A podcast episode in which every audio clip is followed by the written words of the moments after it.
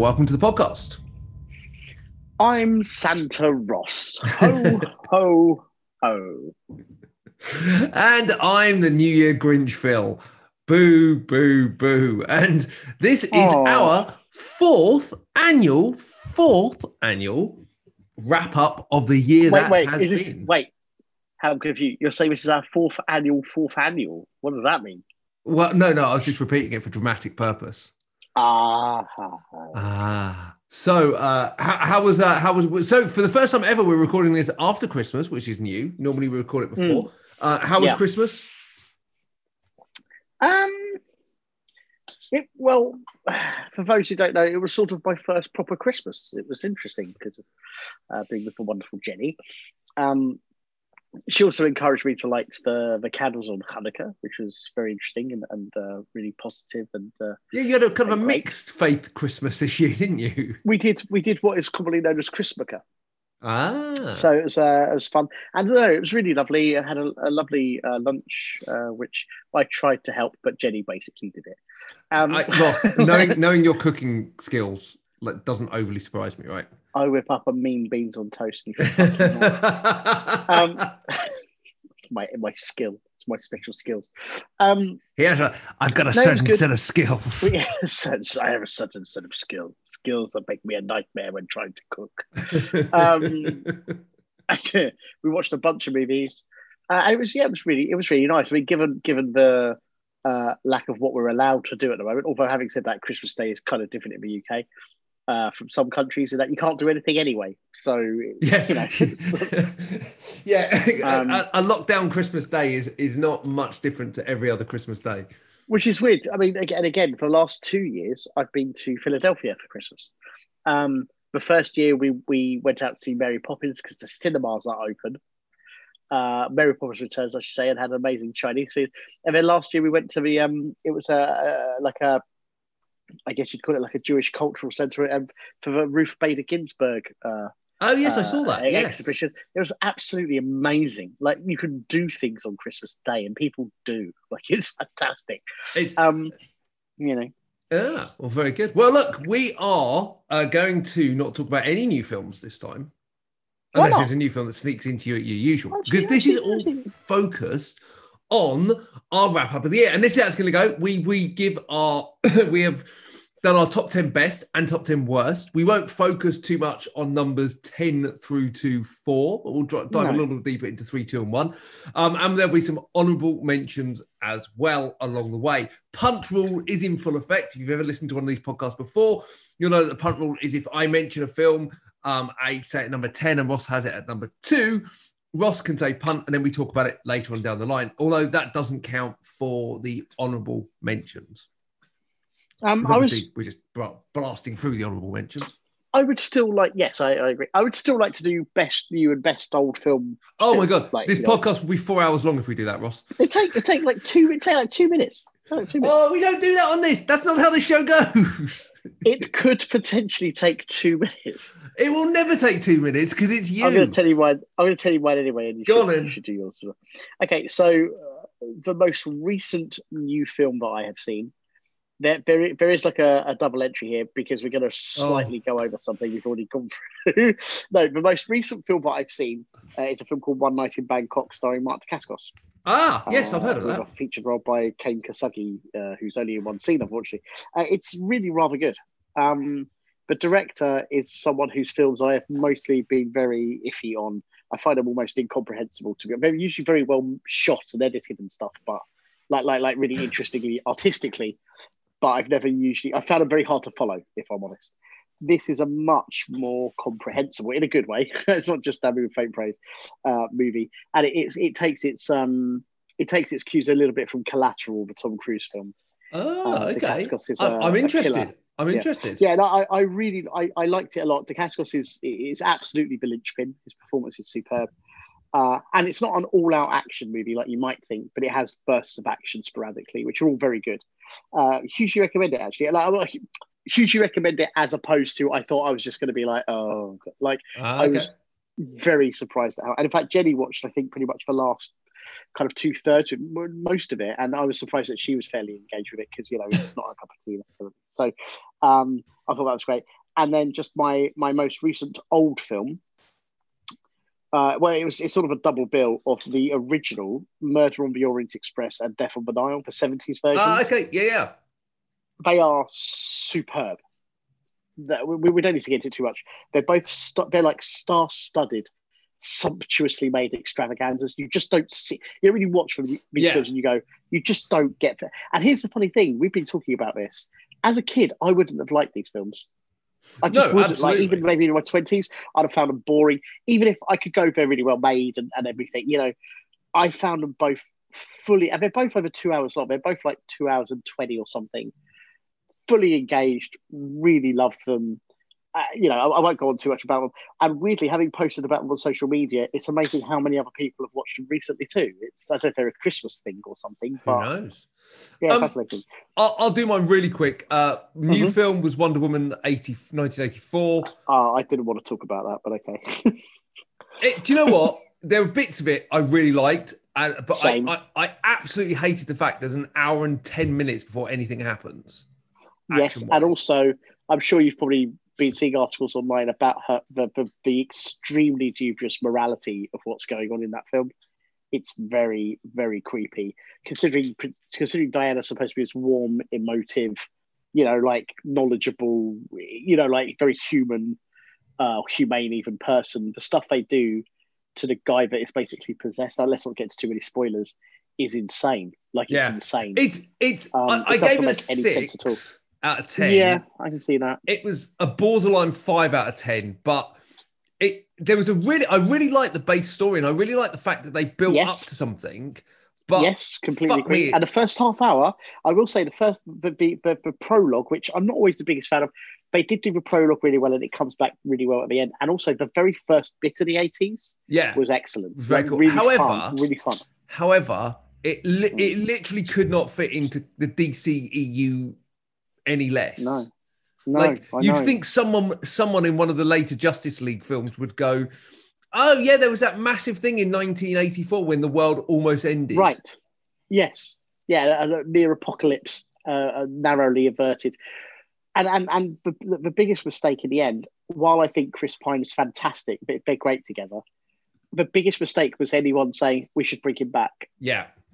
Because they spent there's, there's way too much of is there really time for this going Yeah. on in the film? Yeah, yeah, totally. Let, us Uh, not get to it. I'd love to talk about it properly. Yeah, we, time, we, but, we um, will. On the next, maybe next podcast, we'll talk about it properly. And the other one is we've been rewatching the Harry Potter films. We're up to number three, Prisoner of Oh, Azkaban, which is still one of the best Harry Potter films. I meant to um, do that over Christmas. I haven't done. That's Yeah. absolutely one. Of, that was one of my plans. I haven't done it. Um, I need to do it. I really love Prisoner of Azkaban. It's really good. I also, I, I, I won't focus on it too much, but I also watched the new George Clooney film, The Mid, uh, Midnight Sky.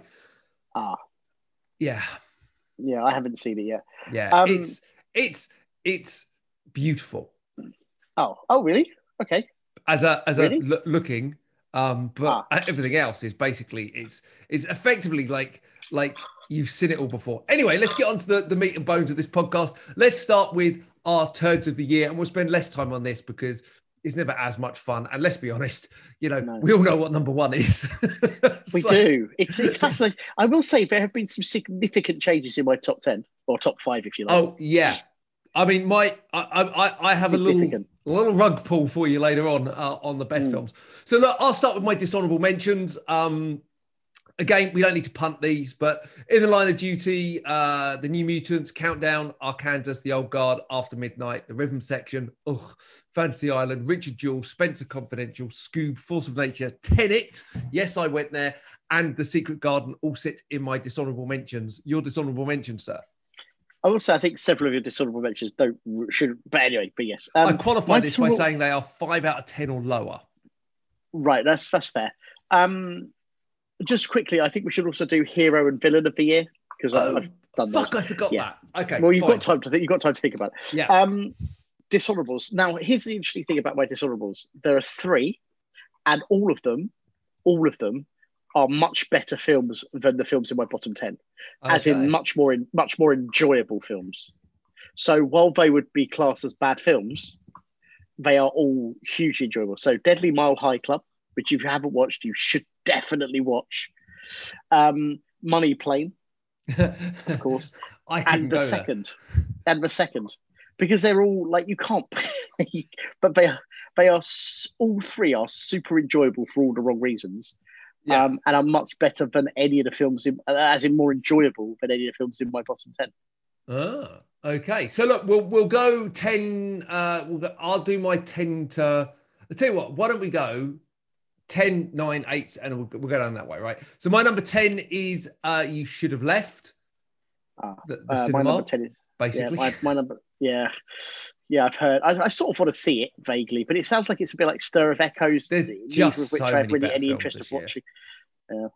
Uh, my number ten is, and there's an argument saying it, this shouldn't be in the top ten. It's more, maybe more of a dishonourable, but the old guard.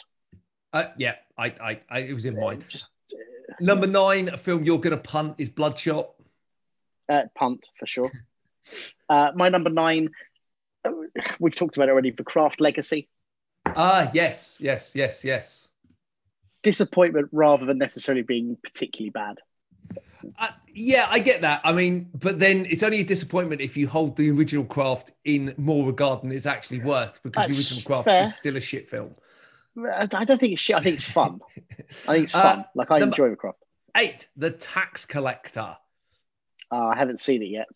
There is a it. good film in there. There is a good Yeah. film in there. It ain't the one they made. it's like, Mm, it's and also sad. the fact that Shia LaBeouf got, got his entire chest tattooed, and you do not see What? it once in the film. you don't even see. I didn't No. know that. No, you in Fury, he had- don't see it. Didn't he have in Fury? Didn't he have like a couple of his teeth removed or something Yeah. insane, like something The- crazy? But at the least see guy? The guy is fucking nuts. Um, but there you go. So that's my number eight. My number eight is Jewish Jitsu. I mean, is it Jew Jitsu or whatever? It is? Jewish Itsu, you know, the noodles. I, don't know, like jiu-jitsu. jujitsu. I enjoy jujitsu, but it's in my bottom ten of the year.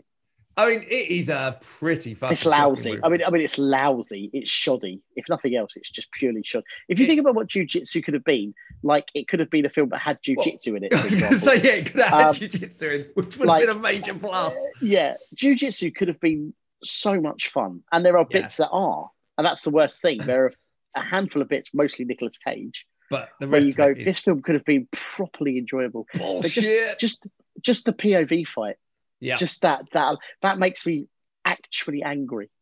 Uh, no- I'm thinking about it now. I- It me yeah. angry. Number seven, Cutthroat City, or Cut I've not seen. it. Cut Budget New Jack City, as I, I called it. Um, I don't even know what it is. I've never heard it's of it. basically if you imagine New Jack City, uh, and then Mhm. throw in all the urban crime um, cliches you've ever seen in better movies, Which are I- also probably in New Jack City. which will pro- probably started in and New I Jack love City. New to Jack. I love. Yeah, They're rebooting probably. that, by the way. I've heard. I've heard, what? Yeah, I know, doing another version. But yeah, Cutthroat City was. Shit. Uh, Your number seven. The Night Clerk. The Night It's- Clerk. Now, I've not seen Mm. that. I've heard bad things. It- we at first you think, oh, this is going to be kind of, and then you go, no, oh no, like you know when you keep going, oh no, no, like eh. Yeah, constantly. Mm. Um, my number six, my second, third Blumhouse film of the year in the p- piss poor section, which is really disappointing because usually Blumhouse are, are very, very good. The Lie. the Lie. Oh, is, hang on, but that's a TV movie, isn't it?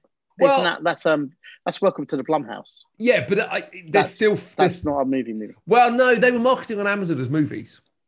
Yeah, but they are they are a TV show. They're part of Welcome to the Blumhouse. Yeah, but They're that's they're a that, bit- all they're that is bit is like, just uh, four low budget films. It's not like they're still there's still No, films. but like for example, no, but for example, you've got things like Into the Dark, which is a series, but it's a TV series of feature films. Mm, It's not a movie.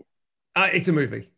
It was Oh. marketed as a movie. It was marketed as the four new I mean, they're Blumhouse movies okay, on Amazon. okay, but they're not. They're not though. But okay, There you go. But anyway, either way, it could have been good, but it wasn't. It was shit. okay. Really boring. Yeah. I've yet to watch any of it. There's four of them so far, isn't? I do don't, watch. don't worry. I mean, I've seen. T- actually, no. To be fair, one of them is all right. Um, oh, the one with um, Sydney Sweeney, and I can't remember what the fuck it's called, but that one's actually quite good. Um, but the Okay. lie is the lie is not good.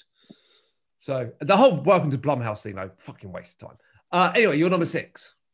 My number six is the fucking rhythm section. It's really. Do you know what really fucks with like? it, it shows you that this has stayed in my head a little bit. because again, the potential for it to be a kind of gritty, surprisingly effective, like surprising as in it wasn't surprising, like. And, and and I know this sounds obvious, but the trailer is such a mislead, and I, we all know that.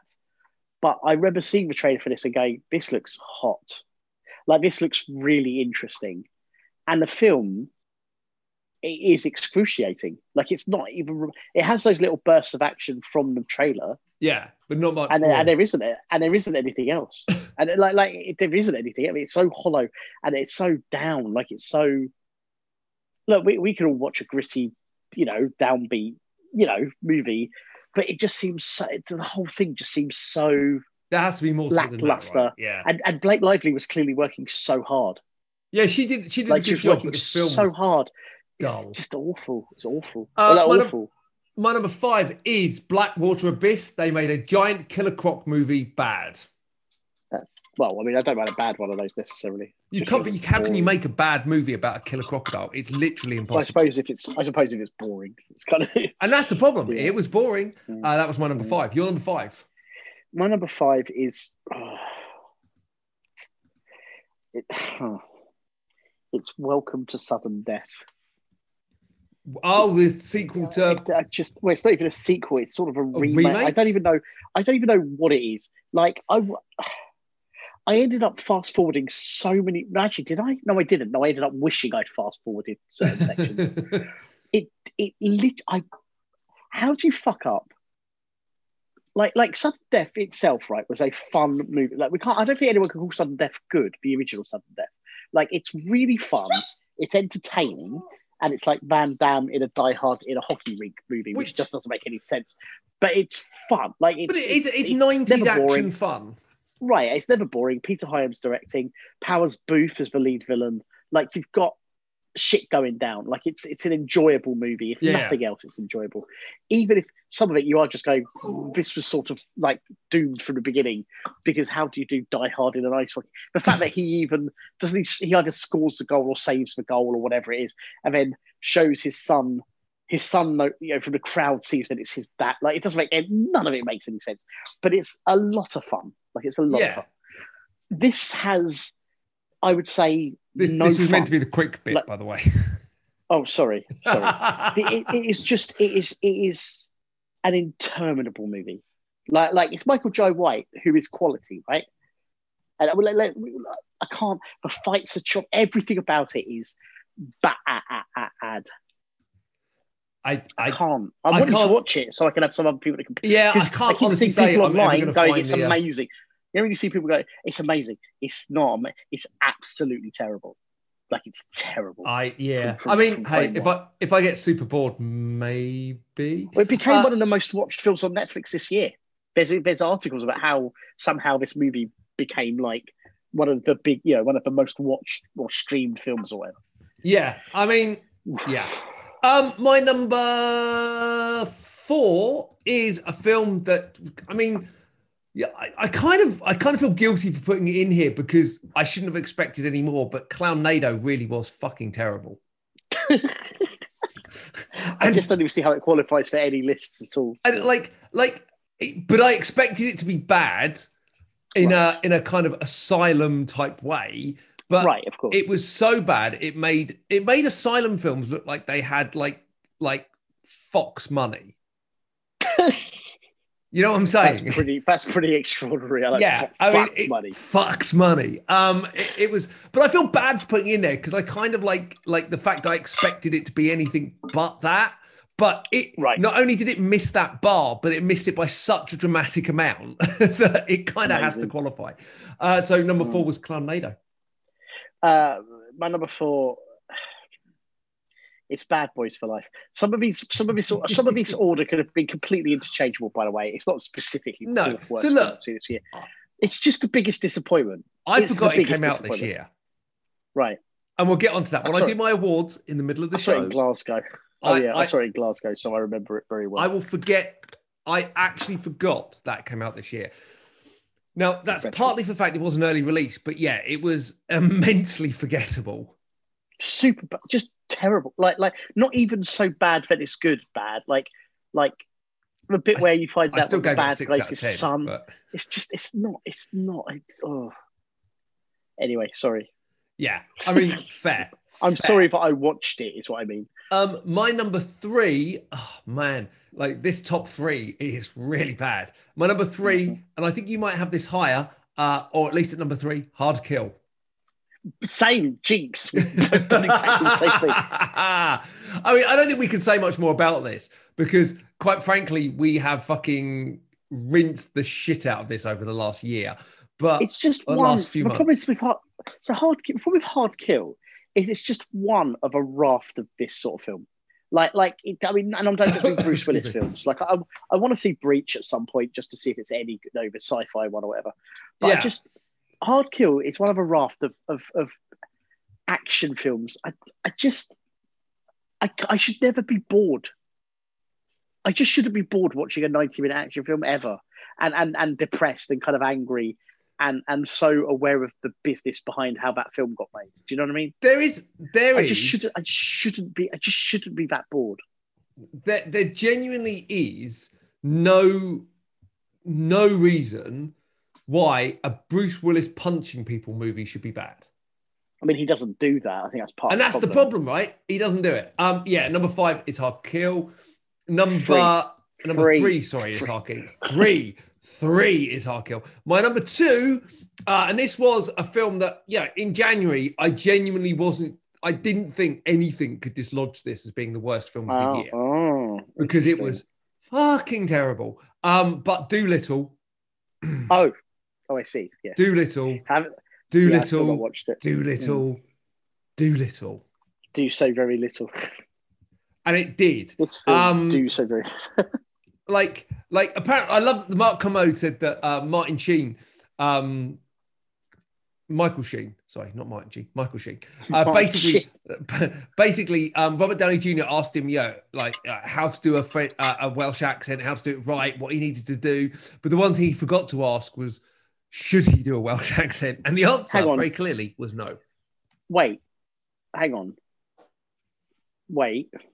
Robert Downey Jr. does a Welsh accent in Dolittle. Well, not really. No, but that, I mean, he's aiming to do a Welsh accent in Dolittle. Yeah, I'm watching it today. it's. I, it- I have to watch it today. I didn't. I didn't even know this. This is a. Uh, this is a. What's not a deal break. A deal maker. This is a deal maker. I'm watching Dolittle today. it is up there with one of the i mean him and um him and russell crowe in in robin hood should have a should have a bad bad uh well, I always love the fact that Russell Crowe was like, um, off. was like, Angry. like, nah, mate, it's your fucking ears. There's nothing wrong with my accent. It's your fucking ears. It's like, no, And then he Russell, walked out. Russell, Russell. There's that bit where later on in the interview he literally goes, "I can't deal with this," and just walks off. It's like Russell, Russell, Russell. No. Um, anyway, so Dolittle was my number two. My number two is there's blood in my shit. Um, Oh, I don't really want to say sure. anything. I, I- I don't really want to say anything about it. It just it was just a complete it's just a complete mess. yeah. Like just a it- complete, how do you take something again that's fun? How, it's a complete mess, and and and then also just the the thing that I just couldn't get my brain around at all was that in theory he's apparently gone through this however many times, like many many times. It, you know what I mean? Like the we don't even know that the first time we see him do this mission, you know, where they pretend whoever it was who killed his wife and he kills that person. We that's not necessarily the first time that's actually happened. Do you know what I mean? Yeah. They say he's done it like loads of times, and I'm thinking every single time he wakes up, every person in that facility has to do this act. They all have to do. They have, they all have to act and pretend. Do you know what I mean? Like everyone, there's like what I don't know, 150 people working there, it's not. so they've all got to. They've all yeah. what? Like it doesn't. I know it sounds an absurd thing to think about, but I'm like, it's not like it's him and two people who have to lie No. to him. It, it's like 150, well, however many people work in that facility. They all presumably have to go through the same. And you know that Like someone one day is having a bad day and they just, oh, all right, John. And they're like, oh, fuck. Oh, fuck, I I did fucked it. it. Right, we got to reset him. Sorry, dude. I fucked yeah, up. yeah, right. Yeah, yeah, yeah, exactly. Do, you do you want some? Do you want some quavers? What are quavers? Oh, um, um, Fuck. shit, guys! Guys, I've done it again. I've done it again. I Um, fucking did it. It's fucking stupid. It's so fucking stupid. okay, so that leaves just one film, right? Mhm. It's Judi Dench, riding in a fairy copter. which I still haven't seen. I still haven't seen. I can't finish it. I try. I I swear, I tried to. It's Artemis Fowl is the most inept big budget film, I think. And the fact it was directed by Kenneth Branagh. I just don't get that. I, like- don't see it. You know when you see, you, know when you can see, but you know when you can see. A, if you watch, I look, I haven't seen all of his films. I've seen most of them, and most of them are pretty fucking good. Even if you don't enjoy, you know, even if it's not your cup of tea. Yeah. They're he's, he's a films. competent director. Even Yeah, like even the some. Thor, even Thor is is competently course. done. Of course, it is. Yes, absolutely, absolutely, it is. But um, and he can man, just this was just even like I think we've talked about we won't go into it right. Even well, when I first started watching it, the opening titles being so like like Nin- an, and like a nineties like a nineties TV movie. yeah, It was like a Um, pilot. Like, what is this?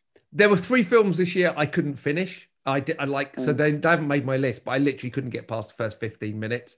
One Mm. was VHS, which was fucking awful. Um, she Oh, dies no. tomorrow, which everyone says is a brilliant film. I literally couldn't stand it.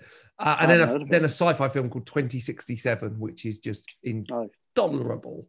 So those were my. Uh, so those were our um, worst films of the year, and I, I, we're pretty much aligned on that. For the most part, yeah. I think probably the only ones that you'd move out of my honourable mentions are like Tenet and Yeah, only because I, I, there was a few that you you mentioned. like that I was Fantasy like, Island eh. more than me. I did, yes, I did. And uh, I'm not going to say it's perfect, but I, I, I, I had a ball with it, which is rare, right? So, uh, well, actually, not rare. I this is my thing about with Blumhouse too. I normally basically enjoy Blumhouse films. basically. Normally, just yeah, even if they're not, even if you can't call them, you know, good. Like, Mm, normally, just- they roll mm. on. They sort of, well, they sort of tick. Like I, I quite like Countdown. I quite liked it. Like I'll probably I won't just- watch it again. I've I've seen so many better variants of that film. I get, I get Final. Destination I- 12. Yeah, Um, I, I, I get you. I. So let me run down my annual awards of 2020. Ah. Are you ready? The alternative awards. Are you powering up a generator? What's happening? I am, yeah. Uh, so my most enta- entertainingly bad film of the year goes to Money Plane. Yeah, it's fucking awesome. I What loved it about- actually. I want to watch it. I want to watch it. Again. I loved it because it was Terrible. so. It just didn't give a fuck that it was blatantly filmed in like one location. Curtains And- were used for a lot of backgrounds. yes, it's it's just genius. Um, so like, can we just watch the bloody film now? Award goes to No Time to Die. I'm so over this. Oh, I don't care. Like, I, it all needs to go away from. In fact, funny, I don't know if you noticed, it has gone quite quiet. finally. Very quiet. Although MGM's up for sale now, so that could completely fuck it up. Because if Mm. Apple buy it, Mm. you know where Bond's going. Um, so Yeah. 2020, As, the- as well as, by the way, as well as all the MGM movies like American Ninja. which is about time because most of them are lost in streaming hell at the moment, like the Fox Right, yeah. stuff. Yeah. Um, so the uh, the TV show that 2020 needed uh, was Tiger King. I don't think Netflix could have released a series at a better time than that. Completely, it's, it was extraordinary. It's one of those things though where I felt, do I go back and like if I watch it again, will I get the same sort No. of And it's why I've never No. re-what, never No. re-listened to Serial, the podcast, because it's such a same? Yeah. It's such a of the moment. Um, and then the I've still TV. got. Oh, just, just, just sorry, just briefly on that. I've still got the most recent series to listen to. oh, sorry. only When I say recently. when I say that, what I mean is the first series. The second series was crap, really bad. But I- the third was- series is Hmm. excellent. Oh yeah, well, I thought the second one because of the, the courthouse so I thought were actually genuinely quite. Oh no, that is that is the second but- one. Oh, is it? That's the that's the Am third one. The second Am- one was the getting the military guy. Oh, you're right. You're absolutely right. Sorry. Yes, you're right because it felt like a pale imitation of the first one. Yes, Yeah, and it didn't go right. anywhere at all. Yeah, yeah the Um, courthouse reporting was really interesting. yeah. So then you don't have any to listen to. No, then I've got one more. It's called. It's called something like nice white people. Hang on, what's it called? Oh yeah, so nice white people. That's their kind of spin-off. I I I gave up. Oh, I, I I, found it really boring. Oh, I didn't know Um. Okay. So the TV moment that 2020 needed, Luke, and that's all I'm saying. Just in Uh, case you yeah, haven't watched it. Yeah, yeah. Nice white parents. That was it. Sorry. Um, yes, it really was that. Yes. Uh, the surprise of the year was COVID and every film being rescheduled to 2021. Every film. Was that was that a surprise at the end? was No, but at the beginning, it certainly fucking was. Um, Yes. The Performance of the Year award goes to the marketing team at Eon and Sony. They actually made us believe three times that No Time to Die was coming out. Oh God, don't. Um, the Okay, That Shouldn't Have Been That Good award goes to Greenland. Okay, yes, I, I still need to watch it, unfortunately, but I, I very Um, much want to. And the uh, the Yep, I'm Over Them award, an annual award we give out every year, is uh, well, actually, it's not them, but actually, it's Adam Sandler's silly kid voice. Can he stop it now? Because he's Yeah, but- so much of a better actor than Yeah, than that, right? And and just to build on that, can we just stop making films like Hubie Halloween and shit like that? Because, dude, you made Uncut Gems this year. Well, here's the thing with Hubie Halloween. I enjoyed it, but I will say I agree about the voice. The voice is becoming, like I say, the apex leaves Little Nicky, which I find again excruciating. He doesn't. He could still be. I mean, I don't think he should. I don't think he should still keep doing this like man-child thing necessarily, but he could still do that without it being a cheeky voice. You just, you But just sort of man- go, what, what are you doing? The man child thing is so over. Anyway, But what I'm saying is, you could you can still do but that he doesn't. But can he still doesn't be. need to move I away agree. from that. Oh, no, that no, shit I was agree. fine in the nineties. I agree. No, no, I agree. I'm just saying it's still possible to play like a an emotionally stunted character without it being. But he doesn't you know what I need mean? to Like, do that. He can play grown-up people doing grown-up things. I like, agree too. Uncut gem. too. It's it's basically it would be like it would be like um I, I, I can't even think of an actor that, that it'd be like oh no it wouldn't even be like the Rock going back to doing shit he used to do because he still does that. Um, but, I wish for Rock. No, no. I wish for Rock really did go back to. Yeah, I- that's it, yeah. anyway, uh, the well that wasn't worth the wait award goes to the New Mutants. Well, yeah. I mean, it was, it was almost like an inevitable weird. He was going to sweep the board. I, again, Uh. I stand by the fact, but I think that it wasn't terrible. It was just, it just, it, It was it For- was the for- most for- solid five we- out of ten movie. That for I've what we well for what we got for what we got you just wonder why did it take what were the things that made it take this long like as in what what did they cut like what i'd love to see i'm not joking i'd watch seven different versions of that film yeah, just to see well, what it apparently was they didn't, kept apparently in the end they said that they didn't reshoot anything. but then you go well what's what was the problem? Exactly. it's Um, absurd So uh the okay, so he still can make a good film award goes to Adam Sandler. Um Hubie Halloween was simply a master. No, of course I'm joking. It was uncut gems. Amazing. Uh I totally forgot it came out this year. Award goes to Bad Boys for Life. If it wasn't for Ross constantly hating on this film, I would have actually even forgotten it came out. i don't hate on it that much You kept that legacy it's just alive. rubbish Um, it's just rubbish That's we like Just you, but can you take a year off award? Goes to Blumhouse. Too many films and too little quality control. Yeah i have to reluctantly agree although they've done some belters still this year They, they've few done a belters. couple of good films this year, a couple of good Yeah. films, but Yeah. the, the scales are not there. The Come In Your Time Is Up award goes to Johnny Depp. He fought the Sun and the Sun won. Mhm. Yep. Uh, Really that's that's the end of that career, pretty much. Uh, now let's see it with Jamie Lee Curtis and Lindsay Lohan award goes to Freaky. God, I'd love to see that version of the film with that cast. That is true. That that that would be very interesting. Like an updated version of the film with with those two. I- And in fact, I'd love to see like Jamie Lee Curtis as Jamie Lee Curtis swapping with Lindsay Lohan as Lindsay Lohan. and basically, Jamie Lee Curtis tries to sort out Lindsay Lohan's life and make her slightly less of a fuck up. And and Lindsay Lohan realizes that that you know you can be classy and professional without having to be a cunt. well, you'd think. Um, the the uh the Ross and Phil Award. This is a special award from the Ross and Phil podcast. The Ross and Phil Award for Yes, Ross, we get it. You love Happy Death Day award goes to Happy Death Day What about Happy Death Day to you? because because basically Ross has mentioned it on every podcast we've done this year. Because it's the bestest film for Um, ages. Trailer of the year goes to Top Gun Maverick. I'm cheating, but I just really want to see the film. It's a great trailer. It still is. Just let me see the fucking film. Um, Emperor's New, there's not many more of these. Emperor's New Clothes Award goes to Tenet. It didn't save 2020. It didn't save cinema, and it also wasn't that great. it wasn't Tenet's fault though. It like was. as in it was It for was no no what I mean because it no, was no. boring, and No, no, one wanted to I- see no, it because it was no what I, boring. no what I mean is what I mean is Tenet Tenet's fault is being Tenet, but it's not people were putting down like this, this failure of cinema or whatever to Tenet.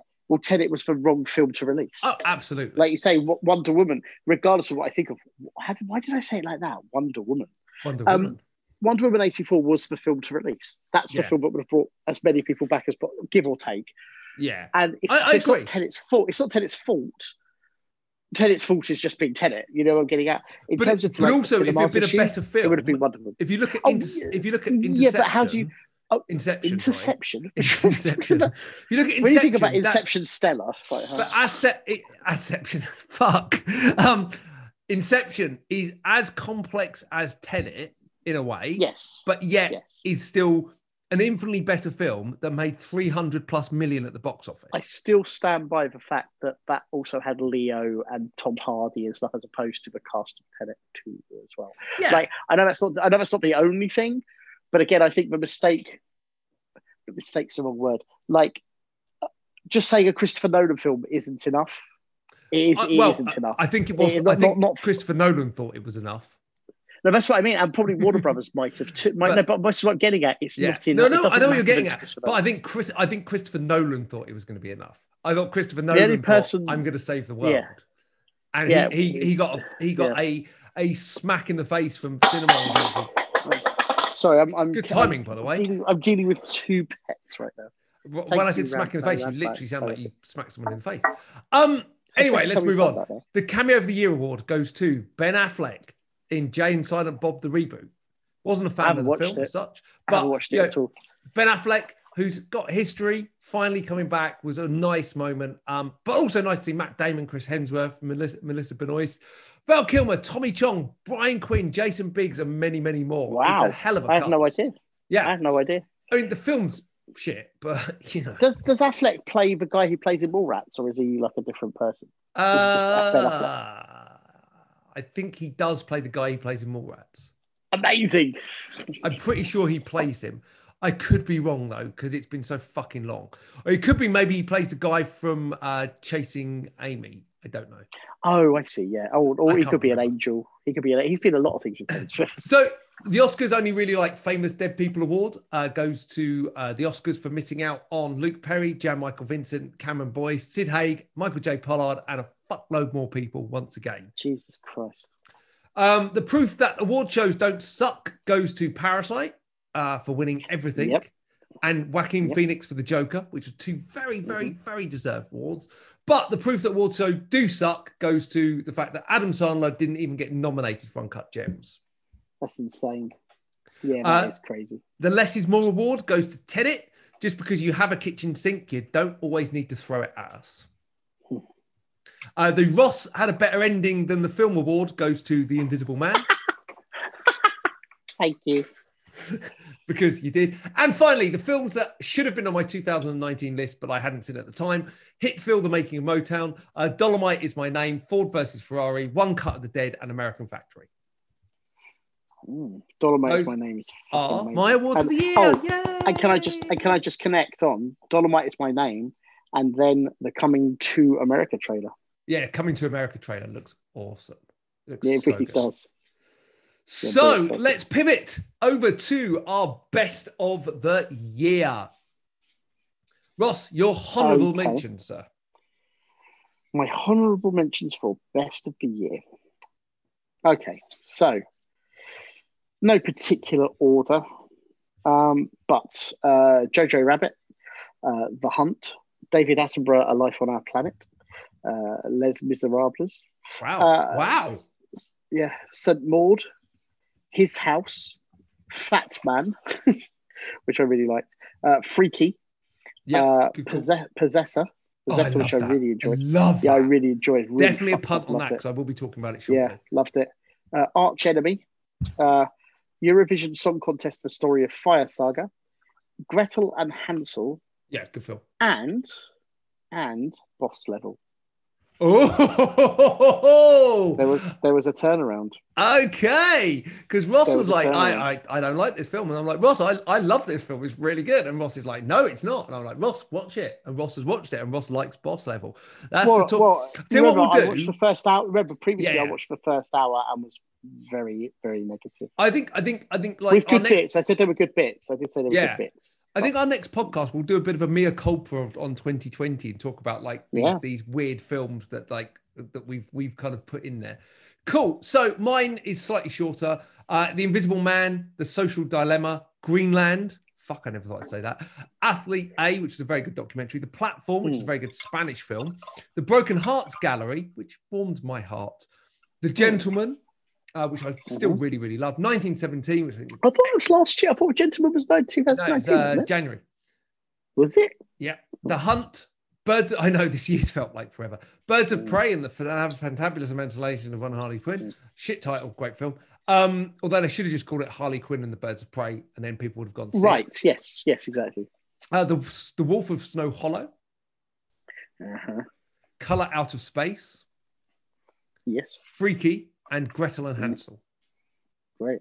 Yeah, Gretel and Hansel has really stayed with me. Actually, the Yeah, tone of it more than anything. Really freaky. Right, Ross, you're number ten. My number ten is Inmate Number One. Ah, punt. hmm My number ten is Very good. Possessor. Man, Oh yeah, I loved it. that film was grim. Did you watch the version called Possessor Uncut? yes. That's the one I watched. It was Yes. fucking amazing.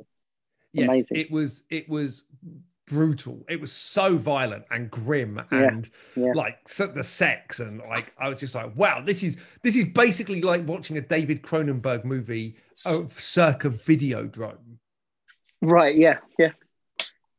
Really, really enjoyed it. It's like the it's the only it's probably the only proper horror film that was that came out this year that I saw and liked. Oh, yeah. I think it may be a couple, but yeah, you're right. You're right. It's very, very, very good. Uh, you're number nine. My number nine is for Wolf of Snow Hollow. Ah, good I film. loved it. Yes, I good film. absolutely loved it, and moments of it have stayed with me still. Like I, I absolutely loved it. There's that bit where he has a breakdown at one of his colleagues, just going, "Just do your fucking job. Just Yeah. do your fucking job." Like that's just absolutely amazing. Like he just, he's Jim Cummings is something else. He's a Yeah, talent. that was it was it was a film that I'd not heard of, and then you recommended it. I watched it and I was like, yeah, this is really, really good, man. Really, really It's good. great, great. Um, my number nine is inmate number one, The Rise of Danny Trejo. there you go. Yeah, I really enjoyed it. It's good. It's a great documentary, but not just if not even if you like Danny Trejo, although that always It's helps. just a good doc.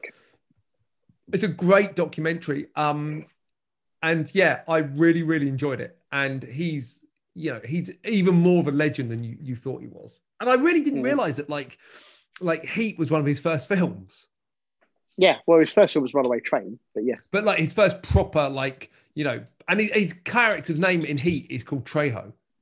oh yeah. Amazing. uh, right, you're number nine, eight, eight, eight. My number eight is a, a fairly late entry, Mank. ah, so I've not seen Mank yet. It's I one of those ones that I it. need to see. I know it sounds obvious. It's a bit too long and stuff. Yeah, it's a bit, but but but no, I, I really really dug it. Like I really, uh, yeah, I, I really dug it. I really liked it. Nice. I, I it's definitely on my list of fil- films I need to wrap up on. Uh, my number eight was Queen and Slim. I still haven't seen it. I feel really bad because I know It's- that's a proper one to watch. Good. Yeah, no, it's a really, really good kind of Bonnie and Clyde true romance style road trip Mm. movie. Um, but you know, it, it it genuinely was nothing without its central performances, which were awesome. Really, really good. Like genuinely good. So that was my number eight. No, my number your number seven. My number seven is a super late entry. It's Soul. Uh now, now I haven't seen this yet. Um, we chose Oh, man. Wonder Wonder you Woman over really Soul. need to watch Soul. You, well, we watched both of those on the same day, and Soul. I mean, I mean, watch Soul, please. I, watch I it. will. I will. I, I really want to watch Unreal. it. So okay, cool. My number seven, and oh, I'm genuinely struggling to think why I didn't put. I, I should have probably put this higher, but I have to draw a line at some point. But Palm Springs. oh, pumped. Okay, that was my number seven. Your number six. Mm. My number six is Borat subsequent movie film. My number six Because- is Borat subsequent Oh. movie film. Jinx. because this really was the movie we needed. Like, oh my uh, god, so like, much. Yeah, it was just funny as fuck. And the, the, the actress who plays his daughter is just amazing. She's just amazing. fearless. Is it? It is a daughter. Is a daughter, isn't it? Yeah. She's amazing. She's amazing. fearless. I mean, And it's funny as like he is fearless, but he Yes, can be yes. fearless being a man. Yeah. I think that offers you certain levels of Mhm. safety and, And also- protection. But also, he's been doing it for a long time. And- and that's she's, exactly she's, she's new. You know, like it's amazing, amazing. And she, yeah, this is like one of her, you know, not her first film, but certainly she's not done anything like this. close, she was yeah. literally stuck in a room with a rapey Rudy Giuliani yeah, yeah. And Rapey Rudy. character. and Rapey Rudy. stayed in character, didn't panic, and Yeah. actually said, I kind of wish he'd left me a bit longer to see where it would have gone. Yeah, yeah, yeah, That girl. yeah. I don't think any of us. I don't think any of us wanted to see that. No, I don't think anyone would No, want to see none that. of us did. Yeah. None of it. It was Well, upsetting. I kind of like what I'd like is if they if they, if he'd have waited another twenty seconds just to take away the ambiguity. Because Right. I think another twenty seconds, you would have seen that Rudy was not tugging tucking in his shirt. no. He was no. definitely tugging out his penis. Mm. But uh, yeah, it was the film we need, and and this will factor into my heroes and villains later on. Number six, number five, Ross. What's happening? My number five is Palm Springs Loved because it. it was such a surprise, such a surprise, and a delight, and funny, but also dramatic. And some of the turns when you realize, like when you realize where she is when she wakes up, that's really fucking good. It's it's really good, and it's Yeah. not your normal Samberg. It's not your normal Samberg film. I, I, re- I really really liked it. And again, this will feature in my heroes and villains later. There's something going on here. My number five is David Attenborough, A Life on Our Planet. I loved it. I I mean, it should have been in my top ten, but I just you know, it was so good. It's so good to Yeah. see someone that is a genuine master at what he does. yes, just like and and like anyone that watches that and goes oh well it's not real there's he's literally he was there and then he, he he goes back there and there ain't there anymore you know it's not. Yes, exactly. it's you just can't you still can deny it because people in america are idiots People are but morons. Yeah, you just got to be a moron to deny it. yes um Think of shit. my number five was david attenborough life on our planet my number your number four My number four is The Invisible Man. It's it- Good film. It's arguable. It's arguable, but it could be anywhere in the top. Like as in, it could be potentially a bit low. You know, some of this stuff is a little bit interchangeable, possibly. Like, is Invisible Man the fourth best film of the year? Probably not. To be real, to be honest. Um, but it has stayed with me the whole time. It was a wonderful cinema experience as well. It wasn't just the film itself for me. Um, and it just did a lot of things that I bet I was like, this this is Blumhouse at like a this is like Apex Blumhouse. It doesn't get a lot better than this from them. It really doesn't, you know. Yeah, no, I, I, I, really liked it, and 100. percent You had a better answer, a better ending than the uh, Yeah. the actual film's ending. So yeah, well done on that one. And my number four is Parasite. Ah, punt. I thought you might. Good film. Uh, my your number four, your number three. Sorry, your number three. Christ, I've lost the plot. My, okay. My number three is Uncut Gems. Ah, my number three is Uncut Gems. Yeah, it had to be in the top five. I think Yeah. that's the point. It- It, had to be in number five. From the moment I saw it, I knew that was going to be one of the year's best films. Yeah, yeah, completely. It's just whew, so It's damn an good. exercise in it's an exercise in tension. It's unreal. Ah, it's it's a film that I don't know if I could ever watch it again, just for the Mm. sake that I barely survived the first time. it's stressful. It's like genuinely stressful to watch. It- was Yeah. fascinating. It's and again, for anyone who hasn't seen um, the Safdie brothers film Good Time, they should watch that too.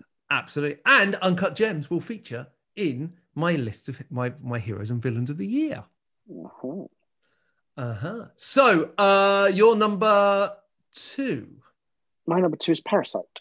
Ah, ooh, um, ooh, uh, yeah, no, Parasite. Look, the hype, the hype was real, right? It was a good film. Um, it Yes, swept absolutely. Oscars, it swept awards. It was a brilliant, brilliant film. Again, I don't know if I'll ever watch it again, but No, same, Was- same. superb. I don't have a number two. Oh, that's interesting. I have two Why number that? ones. Uh, okay. I've done a Ross this year. Oh, so, Ross, dear. what is your number one film of the year? My number one, and it, it's the trial of a Chicago Seven. Punt. kinda. Yeah. Let's talk about it because it's also one of my number ones. So Yeah. it's it was just great, wasn't it? Yes.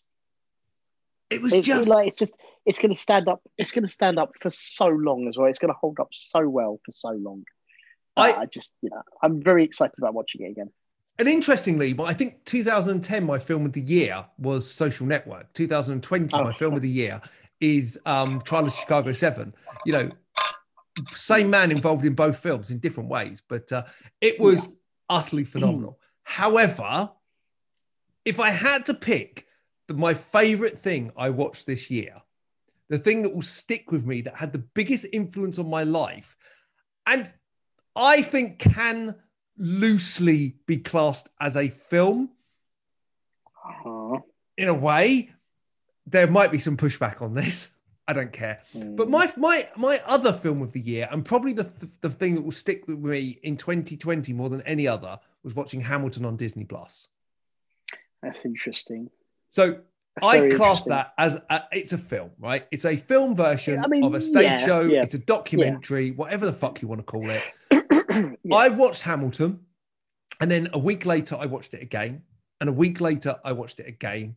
I've listened to the soundtrack numerous times, and I, along with you, was one of the 15,000 people in the queue to get tickets online when they went on sale a couple of weeks ago. Um, Yes. We're going to sit down and watch it with my daughter at some point over Christmas. You know, it's I've never watched a film four times in a year, ever. The same Right. film, Yeah. ever. Like, just doesn't happen. I could pretty much watch Hamilton every week. yeah, so I mean, I listen to the soundtrack all the time. You haven't seen it live yet, have you? No, You are going to. I, I say this with zero hesitation because I've booked tickets for May and August. You are going to watch the UK version and say that the Disney version is okay. You, you really, really will. excites me more than You anything. really will. I, I, I, I would be, I would be very surprised if you don't think that. Like, I would be very, very. Partly the live experience is, is its own thing. The cast overall, and look, the American cast are fantastic. The guys who play Hamilton in the UK, with no disrespect to Lin Manuel Miranda, blow him out of the water performance-wise. Not, not obviously he created the damn thing. He's the man behind it all, and he's a G. You know what I mean? Like he's incredible. The UK Yeah, but- cast, But the thing is, though, Totally you can be incredible, but you can still have someone that does it better than what you do. And that's, do you know Well, what? That's what you should you can have. tell. So here's a, you can tell from the from the Disney version, but a number of the other people in the cast are just so much stronger singers than he is. Yeah. They just like when he's doing like the the talky rap stuff without sounding uh, generic. Like he's very good at that's he's his forte in that is like he's fantastic in that. When it comes to the singing stuff, he's not a bad singer by any stretch of it. But the others, like Leslie Odom, Jr., all those other people, they're so much stronger. Yeah. They're so I- much stronger singers. I, Um, I, I'm, I'm pretty sure. I I, would it. agree. But it, it literally was a, a transformational experience. And I couldn't Wow. go the end, couldn't go the year without, in, in all honesty, saying that was probably the best thing I watched this year. That's amazing. I'm so I'm genuinely really pleased to hear that. Um, I really am because I love it. so let's do our heroes and villains as we wrap up this review of 2020. Ross, who is your villain of the year? Okay. This was tricky because do you remember my villain of last year? No. It was it was Phil. It was the guy. Oh, it was Phil. Yeah, it was Phil. Yeah. Oh, fuck Phil, man. Right. that guy. So my villain Fuck of the year, my villain of the year, in a very petty and personal way, was when the cinemas opened again between the lockdowns. Cineworld showed an advert called "The Intermission Is Over."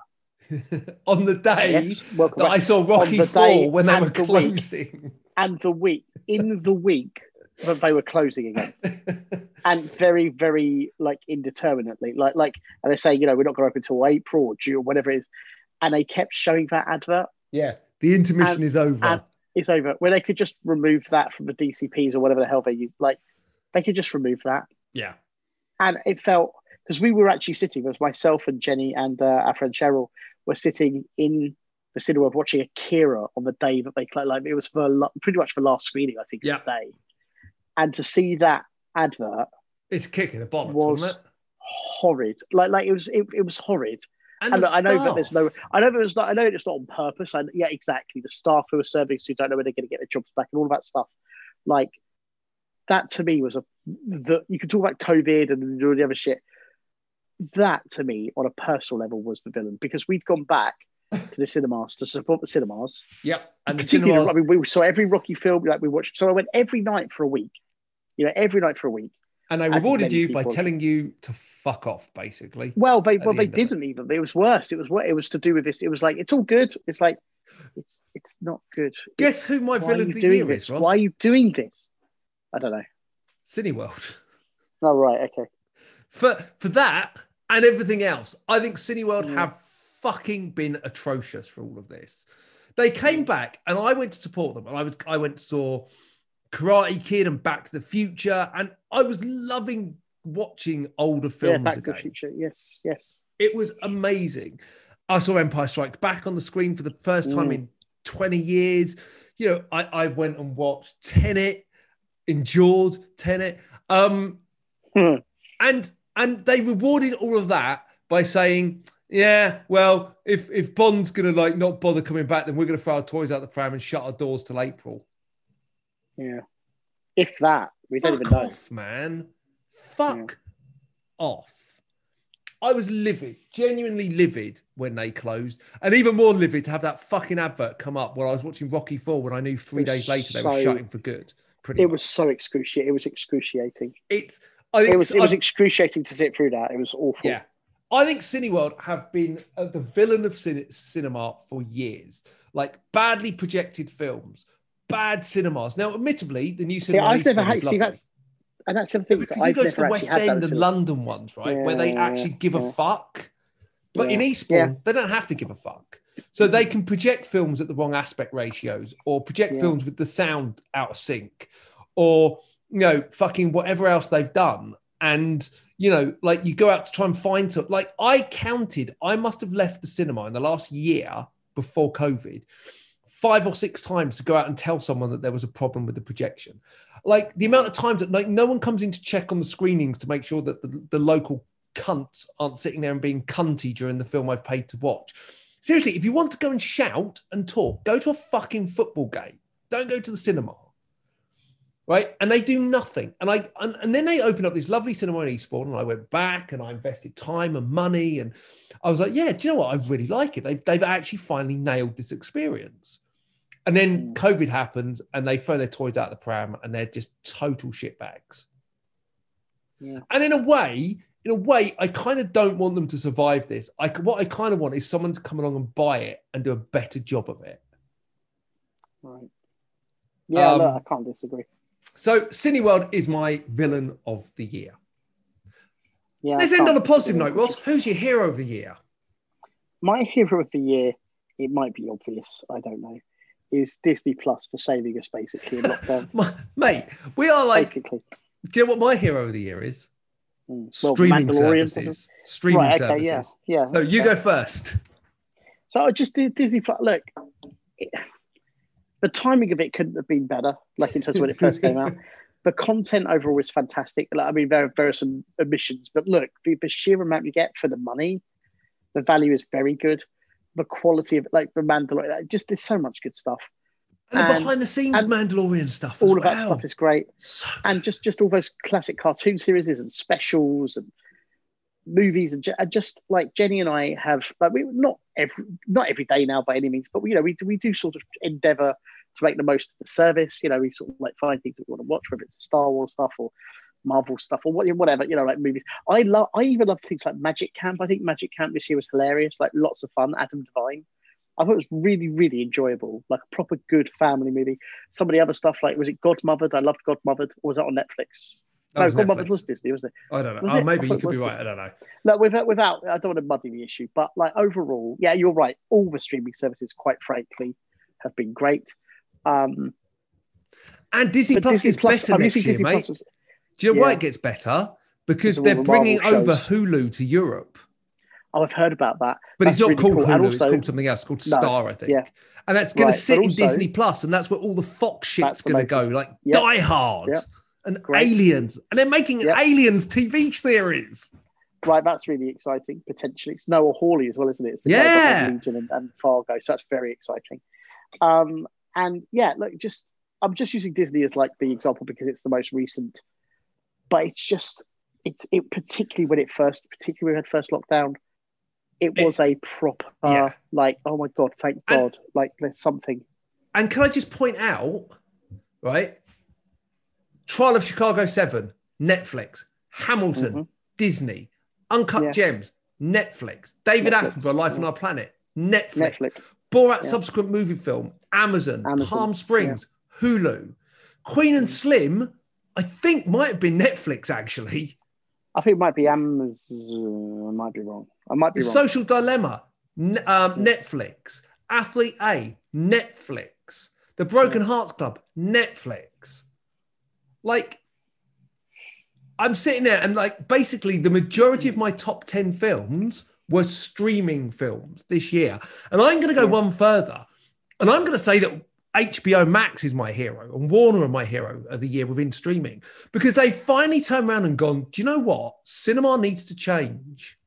yeah, And Yes, we're going to do it by pissing off everyone at Legendary Films, and and the, the filmmakers behind Dune are going to kick off and threaten to sue us because because we we we're going to put their film direct to streaming. Do you know what?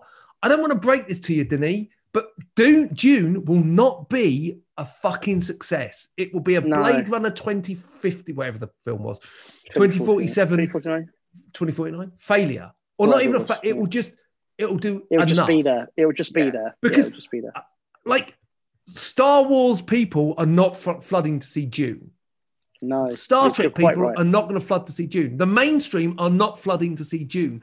The best No. place for your film to live where people are going to watch it is on a fucking streaming service where we can pause it two hours, 50 minutes into your eight hour film and go for a piss. Also, without being disrespectful to him, no one knows who he is. The mainstream audience don't have a name Denis Villeneuve, do they? I, Do they? I mean, so. do they know? They know Ridley Scott probably. They know Spielberg. But what? The mainstream audience know what? Maybe nine, ten directors' names. if that. I I'm just I'm being gen- like Scorsese. Like they'll know. Let, us say, I don't even think a start, and even Scorsese to the mainstream maximum. audience is a is a name. No, but you know what? No, but you know what I mean. But they'll, they'll have heard that name. But, but you know, they- they'll have heard that name. But no one knows who. I, I don't. Mean, I, mean, I hope I'm not being disrespectful. When was the last time you, you just don't hear that name? you don't. More people know Nolan. More people know Nolan for sure. And For sure.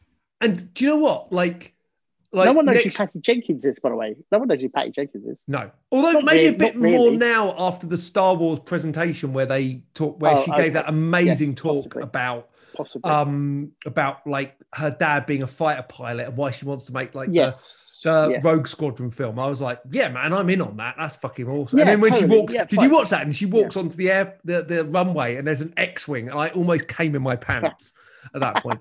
I was like, okay, I'm done. Um, but this year, if you take away, and by the way, Soul, Mank, two of your films, Yes. you know, but Netflix and Disney. Plus, Mhm. you know, if you took away Netflix, Disney Plus, and Amazon Prime to a lesser extent this year, Hmm.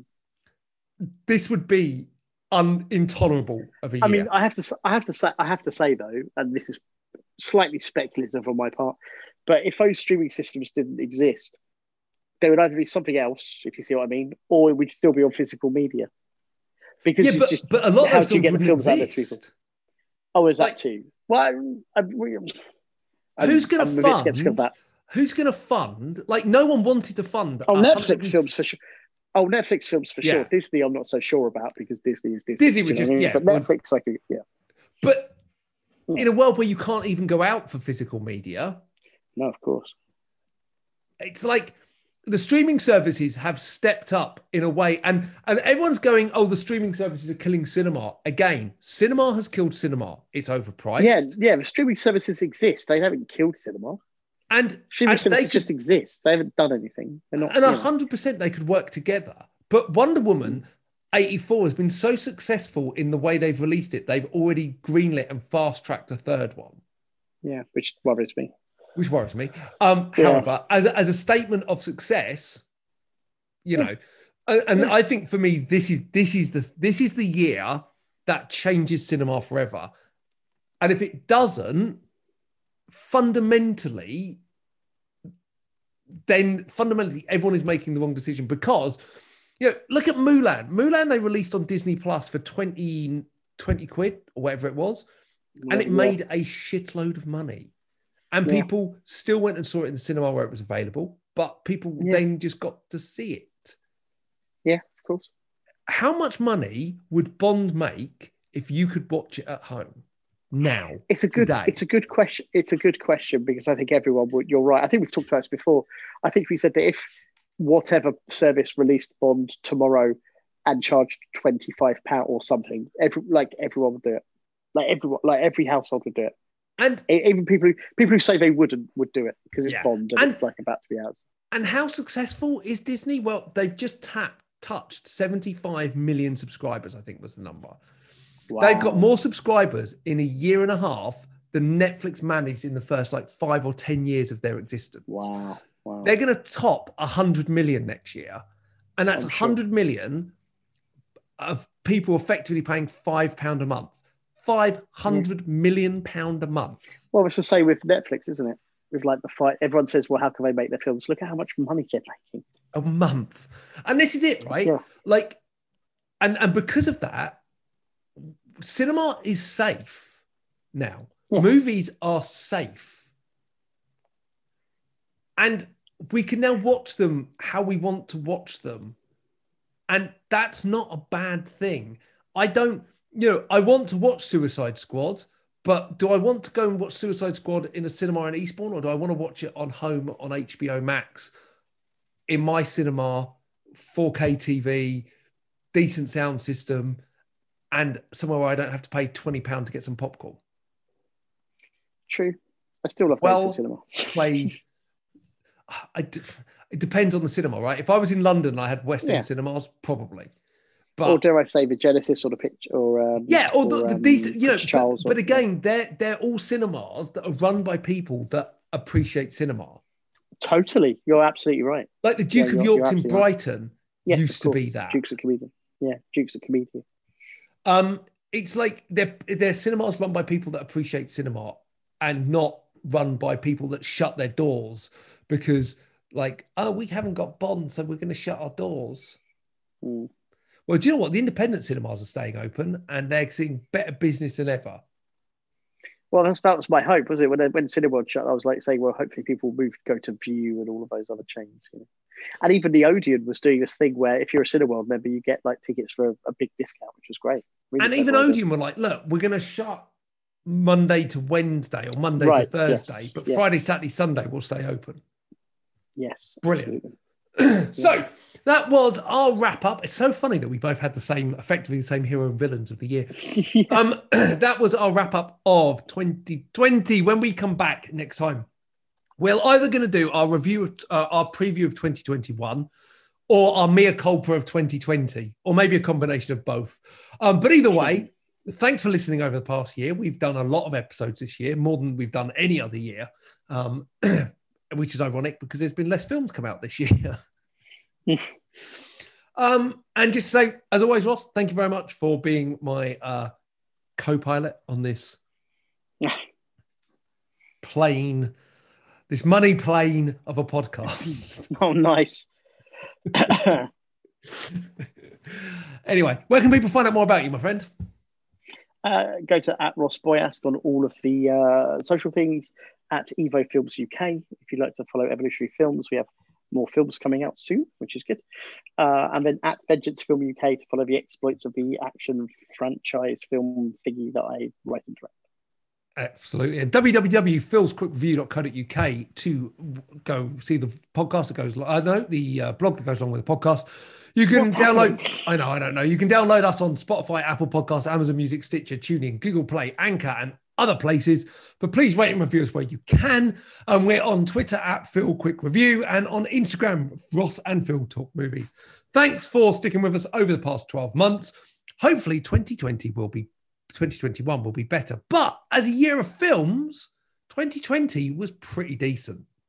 Yeah, I think so. Do you know why? Because we didn't have to have that onslaught of shit summer movies we get every year. It's true. We didn't have to waste Yeah, podcasts talking about how bad Fast and Furious 9 is. Can't wait. Talk about bad. Epic. Amazing. Awesome. Thanks for listening. We'll be back uh, in the new year. Bye. Lots of love. Bye bye. Bye.